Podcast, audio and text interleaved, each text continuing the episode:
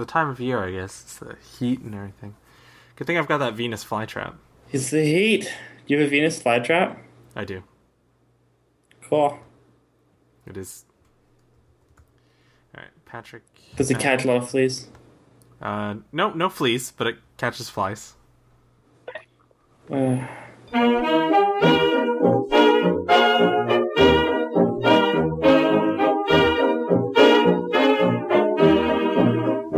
welcome to What's the Deal, the Seinfeld review show that's having a heat wave. Each week we dissect every episode of Seinfeld in chronological order. With me today, as always, is Christopher Young hi. and Patrick Armstrong. Hello. I'm Cameron Wong, and this is episode 40, the big 4 0. And today we'll be looking at season 4, episode 1, The Trip, part 1. And that's it. Good, good show, guys. We did a good job. Yeah. How how are you, Cameron? Stay tuned for part two. Me personally, I'm I'm doing great. I um I just started teaching summer school and I'm exhausted. My girlfriend just moved into to my apartment, so now I guess into our apartment, which sounds uh sounds Cameron, odd to you're, say it that way. Cameron, you're scaring away our lady listeners. Oh, sorry. Uh, don't worry. There's enough muscles to go around. uh, but yeah, pretty uh, pretty tired after after all of that.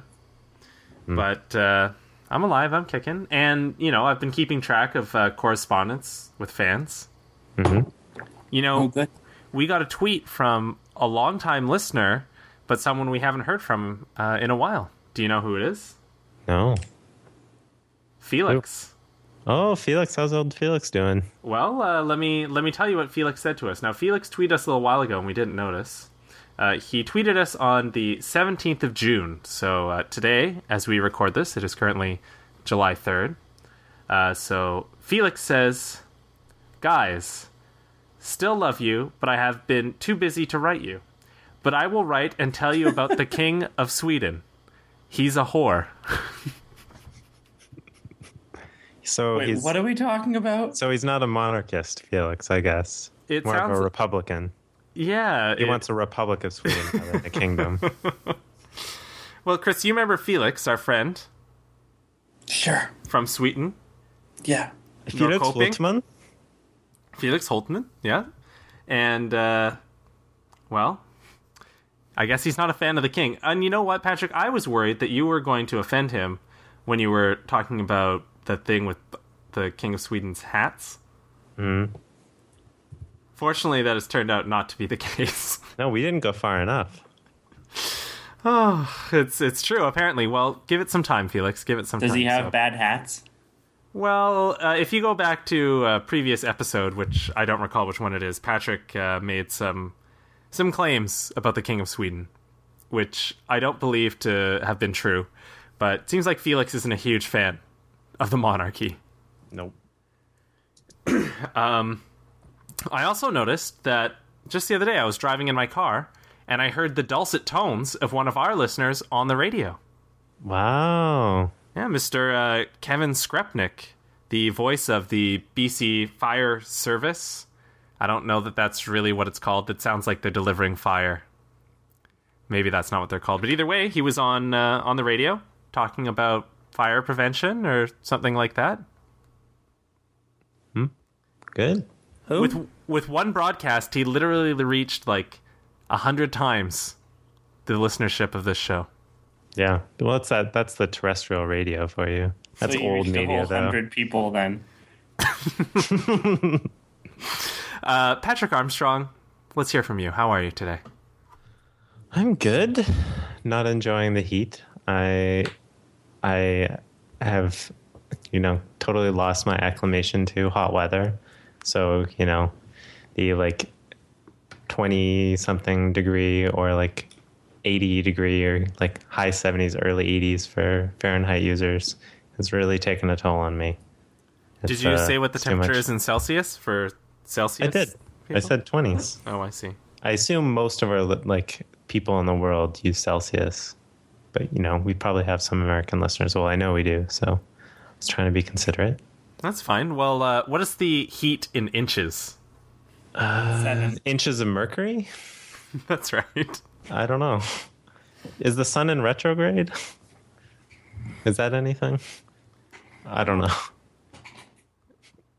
I mean, I wish I could pay attention, but I was looking at the General Zod Wikipedia article while you were talking.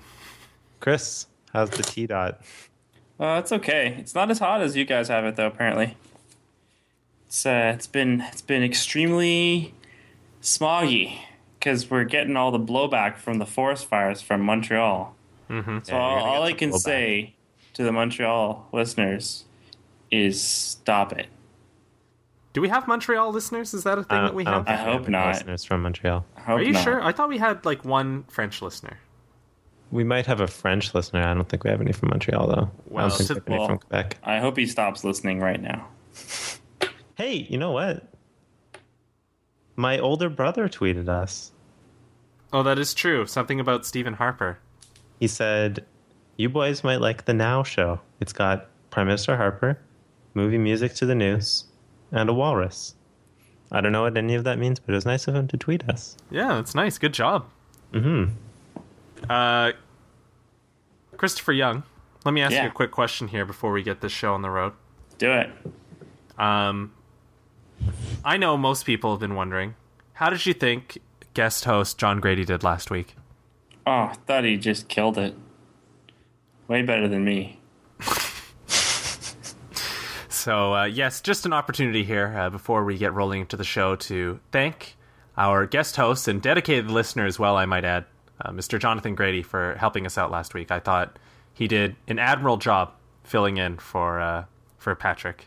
Actually, I think the person that did the most admirable bull of admirable jobs was you, Cameron, in that you put up with the two of us Yeah, you really kept and- the show on the rails. It was quite and impressive. and had to deal with all the editing.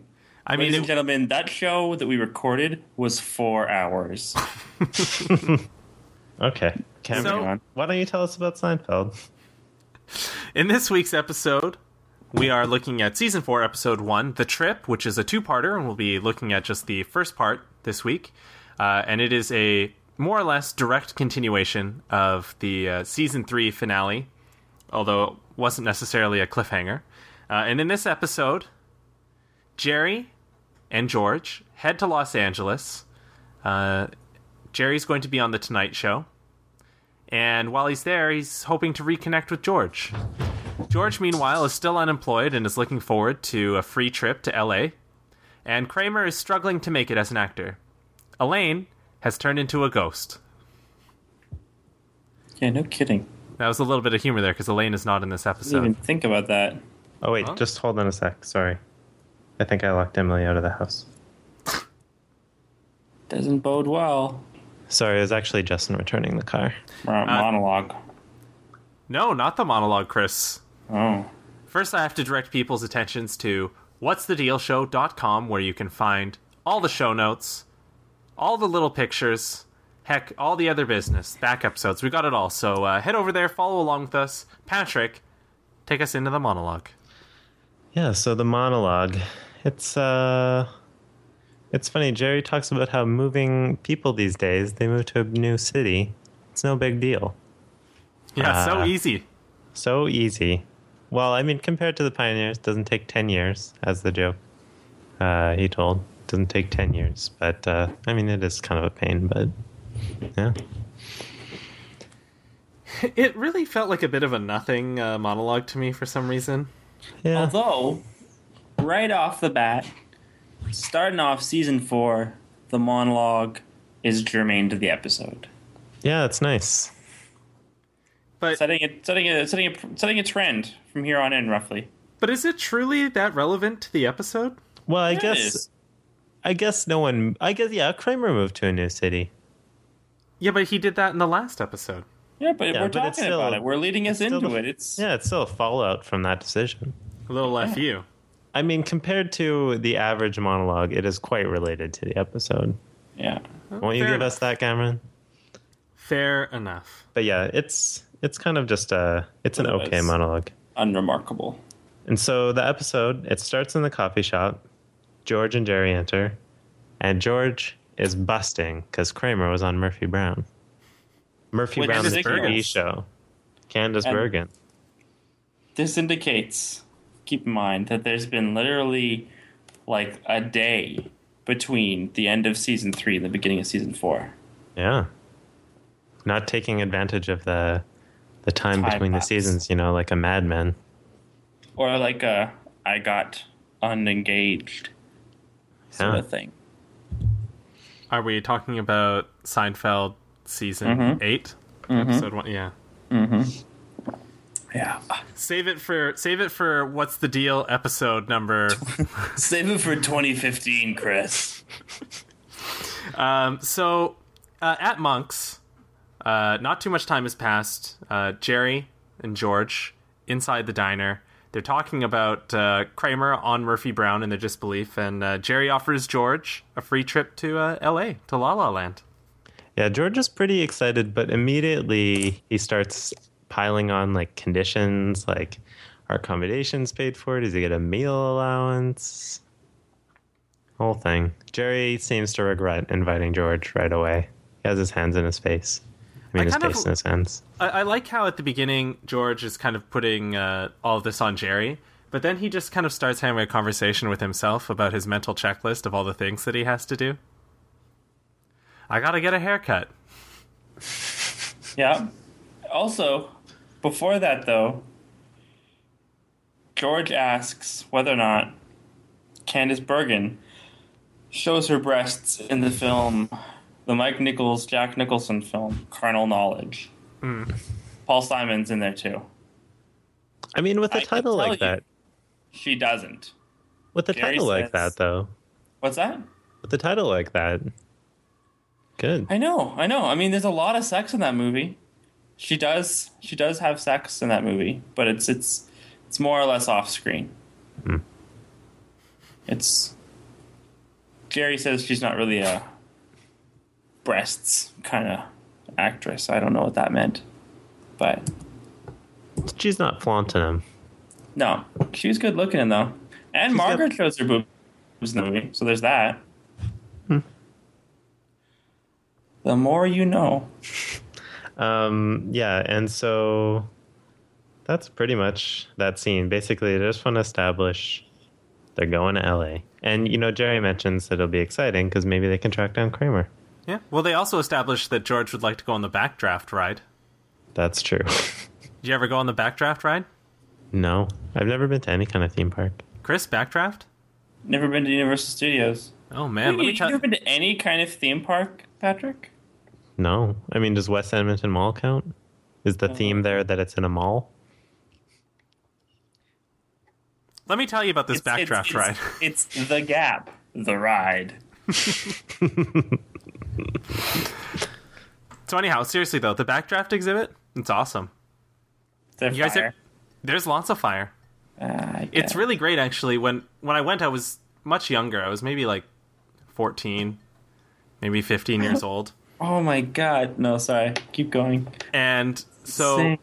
you watch this thing where there's this voiceover and you all stand around the center. There's this pedestal that kind of like pushes flame out of it and every it's like this voice, you know, you have to respect the fire. Fire is a primal force of nature that cannot be easily controlled. And then you go into this other room, everyone shuffles in and you all stand on this platform and it's like a fake warehouse and then they just have controlled fire and explosions all over it. It's crazy. It gets super hot. That And at the very- kinda terrifying. It is. It's pretty scary. Uh, I was as a child. I don't think I had an appreciation for how scary it probably was. I was just like, "This is great." Um, but my mom, who was with us, was freaked out. And then, right at the end, there's this huge explosion, and it like rocks the platform you stand on. The whole platform kind of like jumps a little bit, and her maternal instincts kick in, and she reaches out and grabs my sister and I like by the back of our like hoodies or whatever we're wearing, kind of like pulls us towards her, you know, to to save our lives. Um, and the interesting part about the story is that my sister and I were standing like nowhere near my mother, and she just reached out and grabbed two strangers, like two other children. Uh, we were escorted off the premises. Were you really? No, Oh. I don't know. You're grabbing other people's kids in the middle to of a ride. To save fire. their lives, Chris. to save their lives. They almost died on that Now, ride. how does it work? Is there like a glass between you and the fire? nope. Huh? That sounds terrifying. that sounds unsafe. I can't believe uh, George wants to go on that. He seems more like a coward. Well, I think George would be like my mom, who probably regretted it. I guess it is on a ride, and it's it must be safe. Are you in like a seat that you can't get out? No, you're standing. What? I I don't understand how you. How are you just standing in this This fire? ride, this ride just sounds like you go into It's a not- building and they set that on fire. Yeah. They do it. It's not a ride. It's an exhibit. Well, Uh, whatever. Well, it sounds like they. It sounds like you're in a barbecue. Is what it sounds like. Now let me tell you about Jurassic Park: The Ride. Yeah, this- you're, I know that one. I wrote that one on the internet. Um, so speaking of LA, Kramer's in LA. Uh, we open on a shot of like it's like the like back of a, a set. Kramer's given some kind of lecture. People are pretty excited. They're they're wrapped up in a story. Looks like Kramer's a real success. Well, and he's got quite a wild uh, acting method. You see, he acts by colors now. Which is honestly such an amazing Kramer idea, and almost seems like something you'd hear at some sort of, like, I don't know, hippie acting class. Mhm. Channel the power of a color, highlight a phrase in a color. Um, turns out Kramer's uh, unwelcome there, eh? He is. Uh, the security guard comes in. Thought he had already kicked him out. He's kicked out. And Kramer, for some reason, when he's leaving the lot, he's in his convertible and he just bursts through the. Um, what's that called? The little barrier. Yeah, like He's the, uh, the leaving. He arm, doesn't the need to do security that. gate arm. Yeah, he doesn't need to do that. You could just ask him to open it up. Uh, you know, why bother? Why not just smash right through it? Yeah. So, would you say that Kramer right now is weirder than ever or normal? He's Well- the same. I don't know. I feel like I feel like there's there's some evidence that he's weirder than ever. The whole I mean, we'll get to it in a second, but when he talks to um to Fred Savage, it's it's pretty weird. Uh, yeah, yeah, it's very strange. Uh, although the dialogue is hilarious, I must Yeah. admit, the dialogue is so funny in that scene. But you know, as crazy as uh Kramer is, there's someone even more crazy that weirds Kramer out. Uh like in the next shot, Kramer's in his like kooky LA apartment where they're like opera singers. This woman, I couldn't hear if it was Helena or Elena, but uh, she she's an out of work actor. She's been out of work for 50 years, Since 1938 or something like that. and she's got stories about the saddest Three Stooges ever. and she was engaged to Mickey Rooney, apparently. My only notes about this scene is that woman's face is all wrong. Uh, I mean, she's got a lot of crazy makeup on, which I think contributes to it. It's all wrong. Super bright red lipstick, lots of eye makeup. It's a little upsetting. It's Uh, clown makeup.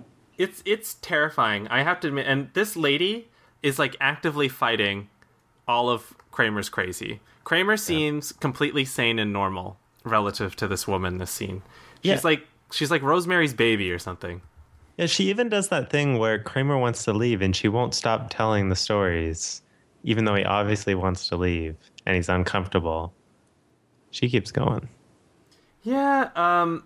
Although at the same time, it felt uncomfortably odd for me at sometimes, almost like she had dementia or something. I mean, she could. She's clearly out of her mind. Yeah, no, that episode of the Three Stooges definitely happened with the baby killing and such. Uh huh. Baby dies and they all go to jail and, And are all go to executed. It's dark. It was a dark episode. sappy pappy. Yeah. I love in her recounting of the story, she claims that Moe hits Curly with an axe. yeah. Uh, like He apparently doesn't die from that though, because he has to go to jail and that's it. He it. bleeds out in jail. They save him to execute him. Uh, yeah, it's a whole weird thing. Let's keep But. I don't know. Kramer seems Kramer. He's no Helena, but he is he is clearly crazier than ever. I don't know if I buy that, but okay, we can. Yeah, we can agree to disagree on that, but I think he's just. I just think it's the same. Did you guys think it was odd that he has a payphone in like the foyer of his apartment building? Was that common? I think in really low rent apartments where people aren't likely to have their own phone. It's amazing. I, I never would have considered that a possibility. Yeah, it's 1993, Cameron. It's a different era, 20 years ago. Um, so, uh, in Jerry's apartment back in New York, George comes in. He's got three bags. He's he's ready for this trip. Uh, he also has like some sort of flannelish looking baseball hat. Yeah, you know, I took a note about this. That kind of hat is actually in style right now. It is? Everything about Yeah. 1993 is in style right Like, now. yeah, like you'll see, like you know, you'll see like cool kids wearing that kind of hat, like Yep. a textured hat? hat? Yeah, like a like Yep. a hat with like a pattern like that. Yeah, almost that same hat. I mean, I'm around teenagers all the time. I don't see them wearing that hat. Maybe not a but teenager. your- maybe your someone in their like aren't mid cool. mid Hey. twenties. Someone I in their saw mid them, twenties. Cameron. They're not cool. Patrick, you're in your mid 20s. I'm never seeing you wear that hat. I'm not They're their schools. Those kids. I'm in that clad. I'm in, I'm wearing that hat right now. Yeah. Chris, you're in your late 20s. Don't tell anybody that. Um, but yeah, it's actually it is in style right now. Um, so it's weird, but we learned that the reason George has so many clothes is he dresses based on mood. Uh, which I think is hilarious because I, I, I like the way that he names his uh, his clothes or his different outfits. Uh, I actually experimented with trying to name my outfits once. Uh, it's not as satisfying as that because honestly, after I heard Morning Mist, I felt like nothing could compare. Well, uh, and people don't ever ask you what the name of your outfit is, so there's not an opportunity to to talk about it, right? You just have to offer that information up. Then it seems kind of like an affectation. Well, I think it's 100% just an affectation. Don't don't you think George's thing is just an affectation? I don't think he dresses based on mood at all. I think he's just trying to figure out how to defend himself to Jerry. I think everything George does is an affectation. Morning mist. Yeah. Um, so then there's a cut, and we see some detectives. They're kind of like stereotypical cops, Are tough they? guy cops. I thought they kind of reminded me like they're in Blue Velvet or something. Well, I mean, like movie cops, like totally, like not what a real cop would be like, but like a fantasy cop. Patrick, you and your you and your fantasy cop talk. Fantasy cop. Um, but anyway, they're investigating a murder in LA. And that's just kind of it. They just kind of establish there's a murder, and cops are trying to figure it out. Yeah, uh, I actually really like how goofy these cops are. I think that there's something kind of. Uh, uh, I, I I don't even know. It's like, like I said, it reminds me of something out of Blue Velvet. I don't know why, but I, I I, really like these two guys. It's, I get it's the- like a whole LA Confidential thing. But years before LA Confidential came out. So yeah, the- Blue Velvet would be the right the right reference. I with get the impression that Larry David wrote all of this dialogue. Uh, I could believe that. I could see that happening. Like you know that that that scene in Curb Your Enthusiasm where Larry David's in a Martin Scorsese movie that has like the same kind of dialogue. Oh, when he's trying on all the all the clothes. Yeah, and he like in the scene he has like the mustache and stuff and he's yelling at people. Same kind of thing.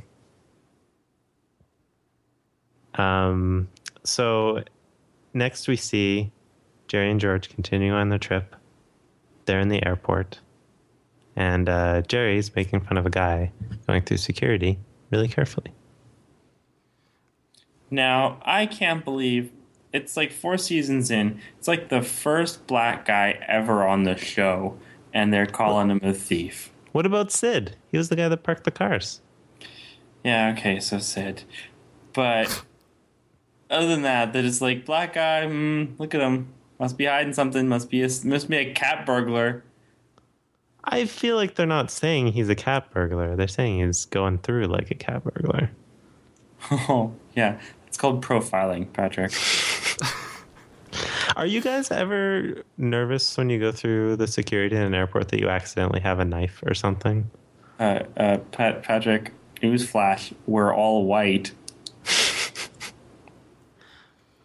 Here's my box cutter. Give it back to me at the end. I don't know. I'm always nervous that I'm accidentally going to have, like, I have never held a real gun in my hand. I'm always worried I'm going to accidentally have a gun in my pocket. That's a strange fear. Yep, it is definitely, but I'm always nervous about it. I'm always nervous going through airport security. I mean, I'm often nervous uh, going through airport security that for some reason something's like going to be set off and there's going to be some sort of problem. But I can't say that I've ever once been worried that I might accidentally have a gun. No. Okay, what if you accidentally have a bomb? I guess Same, that would be a same problem. thing. What if you accidentally handled a bomb earlier in the day, and so you have the residue in your hands, and when they do that swab test, you test positive, you're going right to the clink. I mean, with the way Prism works, we're in trouble right now with the way you're talking, Patrick. Yeah. Absolutely. Um, I, I once First had- of all, this makes no sense. Secondly, the only thing I'm ever concerned about going through that airport thing is I'm not gonna lie, I've got big feet. They they get hot and sweaty in those shoes. I'm I'm I know everyone's taking their shoes off. I'm afraid someone's gonna. I my my feet don't smell good. I'm just gonna say it. My feet smell bad, and you can smell it. I I can smell it when I'm standing. So you know, six foot something up, you can smell it. I'm worried someone that some poor airport person worker is gonna be like, oh my god. I mean that that can't be the worst part of their job. Their job is really bad. I think that might be one of the worst parts. I don't know. One time when I was Smelly going through, one time when I was going through airport security, um, I got like stopped and they had to check my bag and pull out everything individually. And it was at the end of a trip, so all of my clothes were dirty, and so this poor guy had to pull out all of my clothes, and it was like it had been unseasonably warm, so like they were all kind of sweaty. So I'm He had to pull about. all these clothes out. He was very professional. He had a big mustache. He didn't make a flinch at all. But I was nervous that I accidentally had a bomb in there. or a gun in your shoes. Yeah, you know what it was? It was a microphone because I was going to record this show while I was uh, on a trip. That's profiling. Yeah. Um, Guy guys hates with programmers. microphones. Yeah. Then we're back. Sorry, keep going. What I thought was kind of so- crazy in this scene is that he actually like is openly kind of like mocking of the TSA agents here. I mean, he's lucky that it's uh, the early '90s here. Yeah. Ten years later, that would uh he would have ended up in the clink. And you know, it's funny because what happens to George? That's the thing I was talking about. Like the guy's like, "Do you have a knife in here, sir?" He doesn't have a knife. He has moisturizer. Got to keep that skin supple. I like how there's like supposed to be a degree of shame with George like moisturizing. Mm-hmm. I mean, talk talk to the the modern man. You gotta you gotta moisturize. I don't moisturize. Yeah, well, that's why you've got incredibly haggard skin, Patrick. It's true. My girlfriend always tells me I'm gonna have really bad wrinkles if I don't uh, moisturize. So I'll get gonna start- wrinkles. I don't know. It just seems like another thing. I don't. I don't. I already brushed my teeth, washed my face. That seems like enough. Well, you've you've really set the bar. I mean, I'm, Um, I'm already brushing my teeth. What, what do you want from me? Cameron, didn't you see that real Dove Beauty ad where Patrick came in and he's like, describe yourself?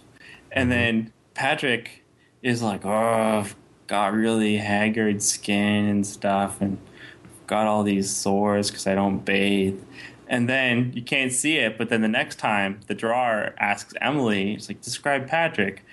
And she's like, he's got a lot of wrinkles and his skin's not good and he needs to bathe. Hmm. I don't My think I get this reference. My picture. Did you see that commercial? It was all over the internet. Where someone says Patrick's got bad skin? No, but like the ah, Someone comes in and they describe themselves. They describe a really ugly version of themselves. Yeah. And someone else describes them. it's a very beautiful version of themselves. The version I would describe would look like Don Wrinkle, Don Rickles. Don Wrinkles. Don Wrinkles. Um, Biggest laugh of the show so far, ladies and gentlemen. Cameron said, or Patrick said, Don Wrinkles.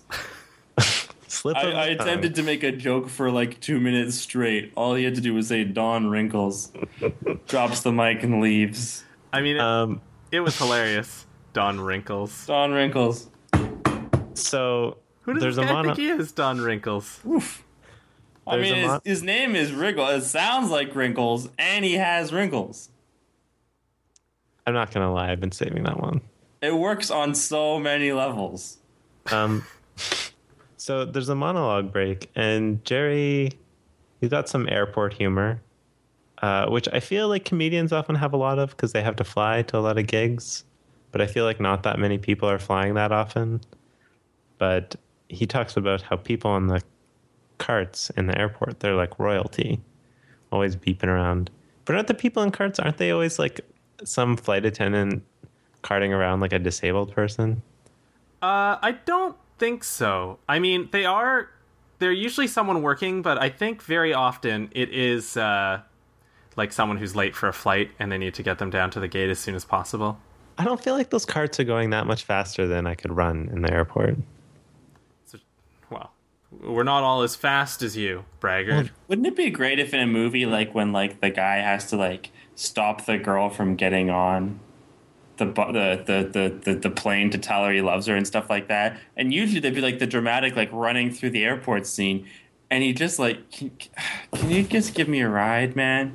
Can you just can we just sit here? And then it just cuts to him just like bombing down the airport, like maybe checking Twitter or something on his phone. I feel like you're writing a script right now. I mean, I'm not gonna lie. I felt like you were very impressed with this idea as happening. It's like, I shouldn't be saying this out loud. this is Someone's gold. gonna steal your. This is gonna end up on uh, next season of Big Bang Theory. You're not know what? If this ends up anywhere, I'm suing Mike Seeps. Why Mikey was- Seeps? I knew it was you, Mikey. He didn't Seeps. do anything. He did. He leaked my idea. I mean, we're putting it on a podcast for free on the internet. Anyone can listen to it. But only like two people do. Um, I mean, that is a is not not true. we we have lots of listeners. We got Mikey Seeps. We got John Grady. We've got Patrick's mom. Felix. I in, in Netherlands, you thought you talked about, or Sweden or whatever. Hmm. That's Sweden. Yeah, no one's ripping me off in Sweden.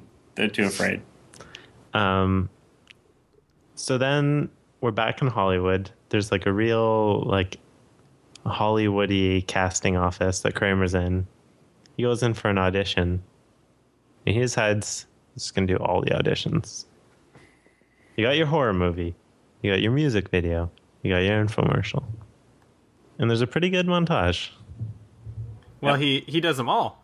Yeah, He's a man of many talents, and he's like, I'm just I'm going for it. I think my favorite was the infomercial where he's trying to drink this green juice and he's just barely choking it down. Did you notice the second time the other guy lost it and had to just dart off screen? Yeah. I mean, Um, how many takes of that do you think they did? They probably did like 10. It's probably pretty funny. I really uh, liked Kramer as the uh, fitness guy. I really liked his high kicks. Yeah, that was good. Uh, It was all great. He's got a great pickup line for the woman who's in the horror movie with him. He has a like amazing pickup line. You scream good. Oof. Devastating. It works though. She loves it. Such game. See, after Chris watched that, he's like, "Man, I got to use that line. That's gonna I be have sweet." to find some way using that. You know, just jump out at women and scare them in dark alleys, and then once they're terrified of me, before they get the pepper spray out, I'll be like, "You scream good, baby." I like I how like- you I had to feel- ad lib in the baby to make it worse.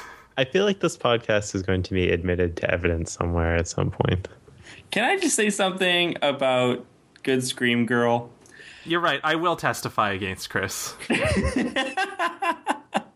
Chris, as your counselor, I feel like you should not say anything more. I'm just gonna say you done good, Kramer. At least you, you you're on the path to do good until you see Wonder Years. So what the hell happened there? Kramer's But- always I mean, clearly the women in Hollywood they got they got something going on over the women in Hollywood, New York, where everyone else in Seinfeld's from. I mean, uh, it's, the judicious editing machine is in full swing. What are you talking about? I haven't said anything offensive yet. We can't just always be, you know, having having the Chris breaks where Chris Chris judges women. What do you mean? I mean, it is a big part of the show. It's a big part of our appeal. Um, I don't know if appeal is the word. um, so they're out at lunch, Kramer and this woman. She's she's pretty into Kramer, but Kramer's She has- starstruck. But but but bef- before that, she has this whole idea for a mini series that she the could- worst the worst miniseries of all time. What are you Uh, yeah. about? Why don't you describe the miniseries, Chris, since you like it? Well, she wants to do a miniseries with her as Ava Braun. It's her and Hitler eh, ex- exploring their sexual relationship and the sort of uh, fashion trends of World War II era bunkers. And, she, you know, it sounds great. I'll buy it. I'm great in lighting this. Maybe watch it. Put on A and E. Yeah. Lifetime, maybe. Seems like a Lifetime movie. Yeah. I History mean- Channel. Yeah, I- History Channel. Yeah. I was actually shocked at how offensive the idea for this show was. Uh, yeah, it's pretty. It's pretty bad. Talking about. Um. So yeah, the this idea is bad. Kramer. I can't even tell if he's paying attention. He just seems seems kind of startled by this. He seems preoccupied with his film treatment. Um, which is seems is called the keys. Just seems to be describing this uh, incident from the previous episode. Yeah, Um, what what incident would that be? The the whole problem where Jerry took the keys away from Kramer. Oh. No, I knew exactly what you were talking about. Um, and so Kramer sees Fred Savage. He'd be perfect for the movie. And he proceeds to be the craziest person ever and scares Fred Savage out of the coffee shop. Well, and can you blame Fred Savage? Cameron, Cameron's not crazy. He's just a regular guy. Just like you. Oh, did I frighten you? I'm not crazy. I mean, I may look weird, but I'm just like you. Just I'm trying to just a make it in regular this guy. business. I also like how he can't remember what the name of it is that uh, that Fred Savage has done. I don't have anything to say about the cast of The Wonder Years. Ever. Um, but yeah, so Kramer basically just he scared Fred or Savage how away. good they look today. he scared Fred Savage away. And uh, that's just kind of the scene. That's it. His big chance. He blew it. Well, he seems very happy with himself after the conversation's over. Well, I mean, I guess yeah. He gave him the uh, he gave him the treatment. He thinks it's going to work out. This woman is not impressed though. She's not impressed with Fred Savage. No. Well, Um, and why why would she be? I mean, she's got a mini series about her and Hitler, Hitler and Eva Braun. I mean, She's her right. own. She's her own big deal, right, Chris? that's nothing on Little Monsters, okay? um, Red So- movie called Little Monsters. so uh, next we're in. That's Jerry and- nothing on The Wizard. next we're in Jerry and George's hotel, Huh? and uh, we meet. Ah. We have a pretty famous. we got a pretty famous scene Super here. Mario Brothers three. I love the Power Glove. it's so bad. California. So we're in the hotel with Jerry and George, and uh, George is pretty excited about the hotel in general, especially the body lotion in the hotel in the uh, thing. And then we meet a minor character whose ethnicity I find very confusing due to her accent and name. And uh, George gives her some instructions. No, does is this a convincing Hispanic accent to you guys? Is that what that was supposed to be? Well, her name is Lupe. Yeah, I can't believe George didn't try and sleep with this woman. This seems like exactly the kind of woman that George tries to sleep with. Isn't the isn't isn't the the janitor woman that he sleeps with on the table of his desk named Lupe? I don't remember. She's she's Portuguese. Oh wait, that no, that no, woman. she's oh, isn't she from Panama? I'm, I'm thinking of somebody else. I'm thinking of uh, in the abstinence episode. I'm thinking of Portuguese. Cashmere Girl. Yeah, I thought that was from Panama, or Regardless, somewhere in South America. it seems like the kind of this seems like exactly the kind of woman George would try and hit on. Well, it Chris, does, but he's this so is- concerned with the no tuck. You know, he's got no time to hit on her. Maybe this is him hitting on her. this is the perfect opportunity to uh, let let me throw this question at you, Chris. Yeah. What's the better Fred Savage movie, Princess Bride or Little Monsters? I'm gonna have to go with Princess Bride, given that Little Monsters is really bad. I have seen it, by the way. It's true that uh, he goes to like Monster Kingdom and uh, the monsters are under his bed. It's kind of like a crappy Monsters Inc. If uh, you know they brought the little girl or something with them. So it sounds like The Princess Bride is the better Fred Savage movie. Absolutely, we're not even talking about the wizard, so I don't even know why we're having this conversation. Well, because but he's also in that Judge Reinhold movie where Judge Reinhold and Fred Savage swap places. You're thinking of Judge Dredd. Oh, what movie's that? Vice versa. Yeah, you're right. Oh my god, the 80s were the best. So now that I've completely derailed this, let me ask you right now, Patrick. Do you want the tuck or do you want the no tuck? Oh, I'll I'll have the tuck, I guess. I mean, I'll just take whatever the hotel's doing. Okay, but if they offered you a choice, no problem. no one's going how to are you spit in your sleeping? bed. How are you sleeping in that bed? I'd take a tuck. you go tuck? Yeah. Why do you? Why are you going tuck? I don't know, because uh, the sheets at the bottom of the bed, they're out of the way. My feet don't get tangled if it's tucked. And if I feel really restrained, I can just untuck it. Just kick the sheet. You got it untucked. Mm-hmm. Chris? I am a 100% no tucker. Can't handle the tuck. I, I've never slept a night in my life, no matter what bed I'm in, with with sheets tucked in. Can't do it. Even if it's just on my side, you know? Can't do it. I also don't like having multiple layers of of, of, of So do you even have the sheet on your bed? no, no, I don't. So you're you're a no sheet sort of guy. I'm a no sheets, just the duvet, untucked all the way. well, I Hmm. guess that makes me the tiebreaker. What do you got, Cameron? Cameron? Lay it on us. You got to tuck. Ah, You Guys. must tuck. Ah. You must tuck. Now, I, I'm with Patrick. My thing is that, you know, with the no tuck, it, it- it's at the, at the bottom. Your feet get all tangled, or it's like kind of like I, I hate it if the fitted, if like the sheet is like halfway up my shins and my feet are out. I don't, I don't like that. So just kind of tuck, and you can loosen as required. I need all. I need. I need. I need to be living free. John Grady, I'm gonna need you to back me up on Twitter or something. What about Felix? No, I don't care. Um, well, There's no. There, I feel like there's no situation in the world where I might share a bed with Felix. Whereas you know, being John Grady, same city, some sort of uh, planes, trains, and automobiles type situation going on might happen. gotta gotta know these things. so who are you, right John that, are Candy? You John Candy in this? I don't want to answer that. Okay, you don't want to answer. Okay. I Uh, might be John Candy. I'm not gonna Yeah. lie. I might be John Candy. John Grady has like, you know, he has like a condo and a and a, and a car, whereas you know, and he has a Steve Martin esque physique.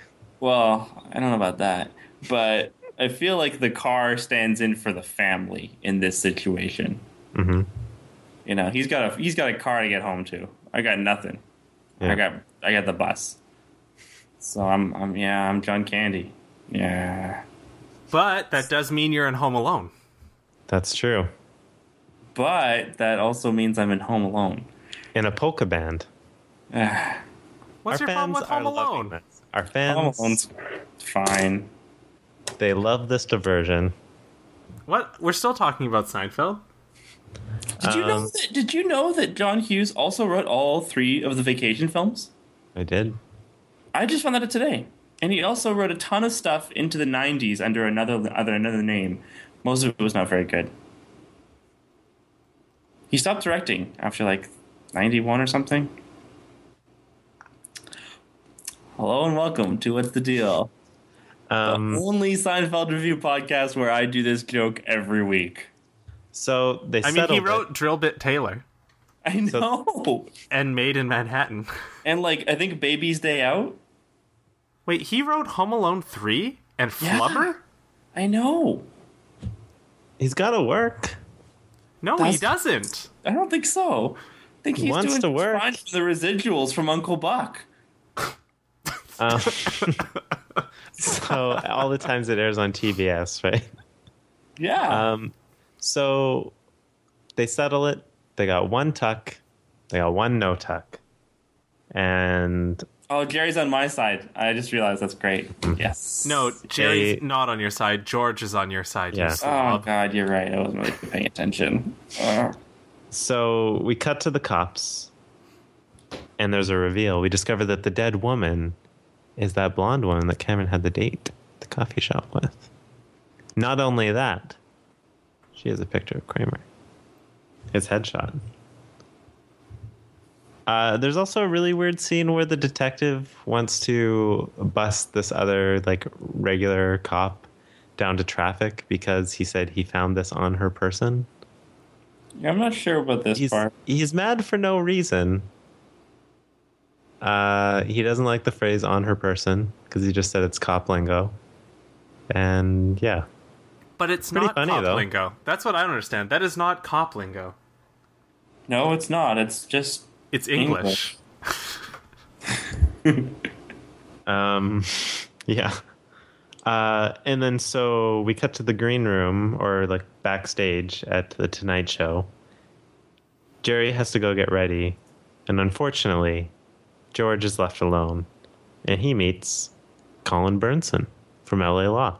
I think it's Corbin. Corbin Bernsen. Corbin? Thought it was Corbin. Colin. It's Corbin. Okay. Corbin Bernsen from LA Law. I've never seen LA Law. This guy is not famous anymore. Uh, Oh. Anyway, George has a case for LA Law, and it is as bad as that woman's idea for a miniseries was. This is for an episode of LA Law. Oh no, this is much worse. I mean, George just kills this woman's cat because he forgets he's supposed to feed it, and he Was doesn't want to pay for a that I whole new missed? cat. No, no, it's No, just an anecdote he has. Because this would have been a good episode. Well, there's an episode where Elaine ruins, like, turns the power off to stop an alarm, and it stops the automatic cat feed, and the cat goes hungry. She has to feed it from sliced meat. Remember that one? That's No. season 9, episode maybe 1. The Slicer might be episode 1 Yeah. of season 9. Something to it. Um. Anyway, George is. We can all agree that George is clearly in the wrong here, and this is a terrible idea. yeah. Uh, absolutely. Um, Although he is like incensed, he gets so furious as he's telling the story. He starts so Hmm. uh, jovial, like "I've got a great idea for a show," and then five seconds later, it's like, "And she wants me to buy a new cat." My favorite part is that he's referring to it like a blender. Where he's like, you know, that blender was at the end of its life, and now she wants like a new blender. Uh, it is amazing that he somehow tried to say if he had to buy her a new cat, that he should buy her a cat that's like cat. as old. He doesn't want her trying to rip him off. Well, come on, it's not a it's not a cat lottery. It's not a cat windfall all of a sudden. Anyway, uh, so George kind of blows it with this guy, And then we see George talk to Norm from Cheers. Uh, you guys watch Cheers, right? Yeah, I mean, I also listen to our other podcast, Cheers Cast. Oh, I can't believe you beat me to the Cheers cast. And so I guess that's your recurring joke. Although I did that one. Ah, never mind. George says they should take the show that every episode it's in the bar, take it out of the bar. Pretty bad idea.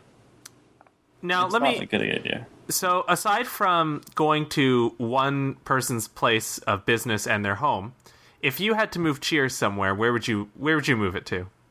I would move it to Seattle. Oh, I can't believe you beat me to that. Jesus Christ. fine. It's fine. Um, yeah. So anyway, terrible idea.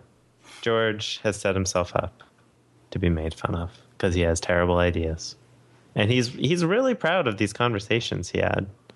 He is. He tells Jerry about them. He says he was eloquent. He well, he was. It's not like he wasn't. It's not like he was inarticulate.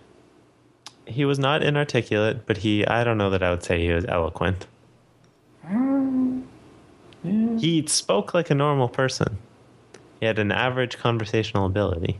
Yes.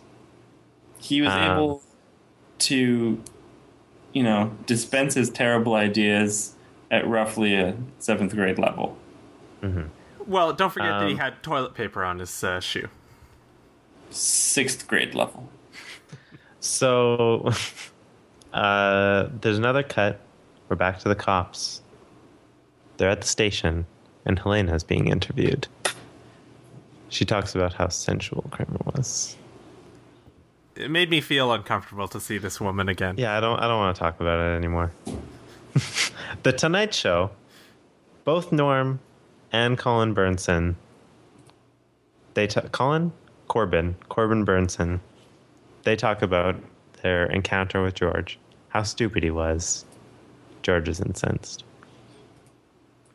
Uh, it's pretty funny the way that George's emotions swing throughout this scene. He's so happy at first when he realizes they're about to talk about him, and then in about a half a second, you can see his hopes dashed. I really love the shot of George in the audience with all the people there, like enjoying the show and laughing, and George fuming. It's great. Yeah, I really like it. Yet at the same time, I can kind of appreciate how that would be awful, right? Like if you thought you had a great idea for something, and then you start talking about it, and then everyone just ridicules you, it it, it cannot be good, especially in front of a national audience. I mean, I remember years ago, Chris's uh, younger brother claimed that he created the idea for the force field used by the Gungans in Star Wars Episode One. It's true. He And really did. he was, so upset mad. and so like indignant and yet he received no support whatsoever as everyone ridiculed him for this and i feel like that was just a microcosm of what george was experiencing there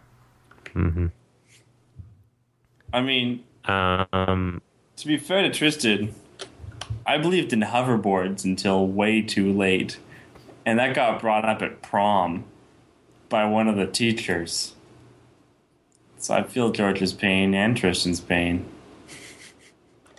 it was really great Uh, when i showed chris that video clip where uh, what's his name the director of back You to the didn't. future You didn't show me that. i thought i showed you on the dvds and then you just screamed no from the bedroom No, I remember uh, specifically watching it by myself. Tristan was asleep in the same room, and I'm watching it, and it happens, and it's like it's dark where Tristan is, and Kirk Cameron, that little, uh, he's like, "Oh, Robert Zemeckis was just joking," and my world collapses. And from the darkness, I just hear this. so, I've heard this story lots of times, but I just don't understand. If you thought hoverboards were real, why did you think you never saw them? because robert Guys, Zemeckis it was a said perfectly reasonable. Chris watched this documentary, which is you can see on the Back to the Future DVDs in which Robert Zemeckis, in a completely straight face, says that you know the hoverboards were real, and the only reason why they hadn't come to market yet was because of concerned parent groups. Um, and Chris clung to this belief for ages. And now I'm remembering ha- what ended up happening. I remember when I found out that Chris thought Literally hoverboards were real. Grade, grade 12. And I remember talking to him when I found out about this. We were having dinner, and I was telling him about how you know the army had spent all this money trying to invest into uh, hover tanks, and that there was no way that that technology existed. But Chris stood by it. Chris would believe Robert Zemeckis in this I interview, stood by Robert Zemeckis. and then in about two seconds, in the Back to the Future three uh, fan question section, someone's like, "I heard that uh, I heard Robert Zemeckis say that hoverboards are real, but I can't find them anywhere. Is are they really real?" And then Kirk Cameron's just like, "No, No, he was just joking." And then that was the end of it. And Chris, I I just imagine the moment where Chris hears this. It's like that shot from Wrath of Khan, and Chris just like looks up like Kirk to the sky, Cameron, and just That's everything's right. spinning around. Okay, but you you left out the worst parts. Is that this conver- this this this whole argument didn't just happen within the span of a day or so. Oh, you no. know, And we were talking about it at school, and I brought in because originally like, when the D- the DVDs came out with stupid Kirk Cameron, but I had taped off Super Channel Back to the Future 2 with just the first quote unquote documentary. And I brought it in to show you and Jeff and Dean that see hoverboards are real and that and that and that Robert Zemeckis said so. And they thought I oh Dave was there too and they thought I was ridiculous and so did you but to be fair Cameron you did at least is like you're like well he did say that but you still didn't believe it for a second and then it got brought up at prom by the gym teacher that I didn't even have, which means lots of people knew about this.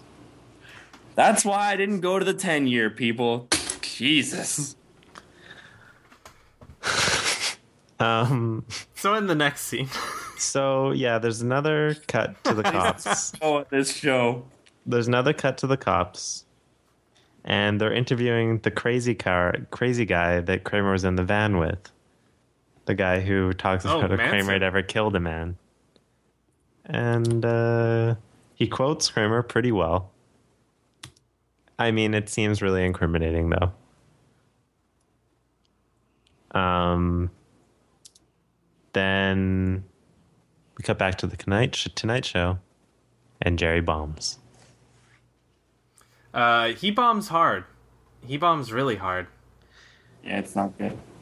Yeah, he- I guess he had written. We forgot to mention this in the scene with uh, Lupe. Uh, she, he had written a joke on a crumpled up piece of napkin, and she threw it out. And this joke, I guess Jerry had wanted to use, but he he just totally bombs. It's it's uncomfortable. No one is laughing, and George is just sitting there fuming. Uh, yeah. It's uncomfortable. Then we go back to the cops. They want to pick up Kramer. After the show, Jerry said he bombed, and they see on TV that Kramer is wanted for murder. He does kind of look like a killer in that headshot they're using. Yeah, absolutely. often kind of looks like a killer. I mean, Kramer is crazy, so he could be a killer. You don't know. Yeah. Um, All right. That's yeah, it. that's that's pretty much it. Tune in next week for the thrilling conclusion. Hoverboards aren't real. Uh, What do you guys think of this episode? pretty good. It was a little uneven, to be honest. I thought it's funny, but uh, not a lot happens. The stuff with Kramer is so stopgap. Like honestly, it, I, I find in Seinfeld the the moments that where the story isn't really working for me are moments like we have in this episode where we have kind of disjointed cuts of somebody else doing something without a lot of context and yeah, I don't know, like Jerry like this whole episode is basically just an excuse to get Jerry and George into LA. They really make so little effort to look for Kramer. There's one scene where Jerry's on the phone with somebody and is having trouble uh, describing Kramer. And that's the- it. The only reason they ever find him, like they, they do find him in the next episode, it's because they see that he's wanted for murder. They can just go to the police station. Yeah. It's so it, I think I think it's another case like the episode is too ambitious. Right? Like they kind of want to make it like a movie. Like this could be the Seinfeld movie. Uh, if they like, you know, flesh it out a bit, but I don't think it I don't think it really works. I think there was a Family Ties movie where they did this, and they like went somewhere, and it was like the Family Ties movie because you know they filmed it on different film stock, and it was they're getting out of the place, and they did it over a couple episodes, and they were they were on a plane. I think they went to I forget where they went. Maybe Paris. Maybe Paris. Alex P. Keaton. So you didn't like this episode, Chris? I thought it was pretty good. Oh, okay. Yeah, I liked it. It was funny. For the most part. All right. all right, that's that's that. So All right. um, let me direct your attention, gentlemen, to Alright, let's let's take what's let's take the a look deal at this here. show.com where you can check out Okay. the picture, the show notes, the back episodes, and the always popular other business. And we've we will briefly dip our toes into the other business pool this week. So uh, let me introduce you to this week's other business. Let's see. I'm clicking on the link right now. So, uh, Virgin Airlines has started offering something. Uh, so specifically, uh, Virgin Australia, uh, pet frequent flyer miles. Now, the more you travel with your pet, and please notice that their promotional image that they have is a picture of a dog It's wearing strange. a jacket being poured uh, Perrier to drink. So they have uh, something. uh, they they have something where you can collect all these points for it, and then they also detail some some other uh, pet sort of uh, rewards plans. So the Palazzo Versace on uh, Gold Coast offers the Palazzo Pooch package for VIPs or very important pooches. And in this situation, they get uh, canine couture designer pet bed, Versace crystal food and water bowls, and your superior pet room will uh, provide the ultimate indulgent gateway in true Versace style. Can I just say that this this is what the end looks like, people. and also, it says celebrity vet Dr. Chris Brown. Uh, Chris Brown's not a vet, and they should keep him away from from animals. All right, he has a temper and he's a jerk, and I don't think he's smart enough to be a vet. Um, okay, I've got a couple thoughts on this. First of all, I'm pretty sure all dogs hate being on airplanes. So I think you shouldn't try to fly them frequently to get. Okay, look at that flyer picture of that dog right there, Patrick, about to drink Perrier, and tell He's me not he's on not an in- airplane. He's Not on just an airplane. He could be. He's on a he's on a he's on a polar bear. It looks like. Well, yeah, that's Uh, that's the polar bear lounge. and like honestly, like this this fancy hotel room. I don't think dogs care about the design of their dog bed. You know, the I think they like that it's on that soft. They like that it's soft and they can lay on it. This is just like This narcissism, I guess. It's awful. it. It's terrible. People with too much money. Who? Who? Yeah. Uh, this is like. I mean, I'm not a fan of you know eugenics, but this would be a good way to just filter out the idiots in our population. Like, if you sign up for this service, it's actually just a trap, and then you go. It's right to you know Soylent Green time for you and your dog. Well, according to uh, Dr. Chris Brown, Uh, uh, he thinks that you know it's important because pets are members of the family, and there's a thing down here where they point out that dogs no longer, uh, dogs and cats uh, no longer have names like Spot, Rover, and Scruffy. They're given human names like Chloe, Max, or even indulgent, uh, or even indulgent Moet or Coco. What does their name have to do with their needs? Uh, well, I think I think Doctor Chris Brown's point that he's making is that people are viewing their pets as a true member of the family, so pets deserve to be included in uh, purchase plans. Uh, like they ask their opinion. I guess so. Do you think we should get a new TV or one thousand dollars worth of dog treats? Oh, gee, honey, I don't know. Why don't you shoot me in the head first, and then I'll say. I don't know, Cameron. Do you like this? Do you think this is a good idea? Yeah, I feel like you're defending. How are defending it. Penny and Lucy flying from now on? Well, in the words of Dr. Chris Brown, it's like I've waited my whole life for this one night. It's going to be me, you, and the dance floor. Because we've only got one night. Double your pleasure. Double your fun and dance. Yeah, then smack. Do I think it's a good guy. idea? Uh, you know what? I don't think that the like Versace uh, getaways for your pets is a good idea. But you know what? I guess if you were flying and you like had to pay to bring your dog and you had air miles and they offered you like air miles reward points, like additional ones for your dog, I'm not really against that. Uh, I'm against like I, I can't stand though like extreme pet pampering. Like we already compared to like our grandparents who you know would like the dog's hungry. Here, I didn't eat this like two bites of my pork chop. There's your dinner. Chew on this bone. You know we're already more indulgent with our pets than It's that. all but- you're getting this week.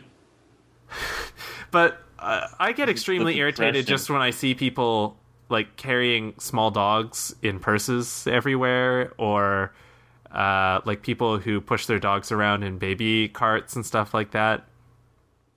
Uh, I, I I think it's weird. I think we're actually going to evolve a dog with no legs. It's going to take a long time, but we're working our way there, and it's going to be it's going to be huge. It could be a hover dog. Hey, No, those exist, Chris. Robert Zemeckis told me. all right, I think we're done here. Oh boy! All right, so uh, yeah, you know, let's just keep it short there uh, this week. So you know, we we have our thoughts on pet reward points uh, for the record. But Patrick Armstrong, you're taking a, a glamorous trip this weekend. Are you taking any pets with you? No pets. Oh, it's a shame you can't uh, cash in on those points. Mm-mm. Well, I mean, I'm driving, so I don't know. You know that you get frequent driver miles. That's cute. Next week, we'll be looking at season four, episode two, The Trip, part two. And in part two, uh, Kramer is arrested when he is mistaken for the Smog Strangler. Uh, Jerry and George try to intervene and help uh, Kramer out. Kramer is ultimately released and decides to stay in Los Angeles. But for how long? Also, in the next episode, Elaine learns to knit. Oh wait, no. Elaine is not the next episode. Who? I think her name is uh, Ellen. Uh oh, Jerry's old girlfriend, right? Yeah, Ellen. Ellen Yeah. Feiss. Is this the end of the episode? Have we reached the end? I think it's the end. Yeah, let's button this up here. Oh my goodness. It's a good episode like this week. I think we might have four people make it through the whole episode. That would be great. That'd be Well- the four more than I've ever done it before. if you're one of those four people, why don't you head over to what's the what'sthedealshow.com? There you can check out all of the other shows that you've just been dying to hear the end of, all the show notes, all the other business, heck, even a picture or two carefully created for you by Mr. Christopher Young. And while you're at it, why don't you get in contact with us through the social media? Felix, let us know about uh, the King of Sweden. Why is he the way he is? We need to know. How do we do that, Patrick?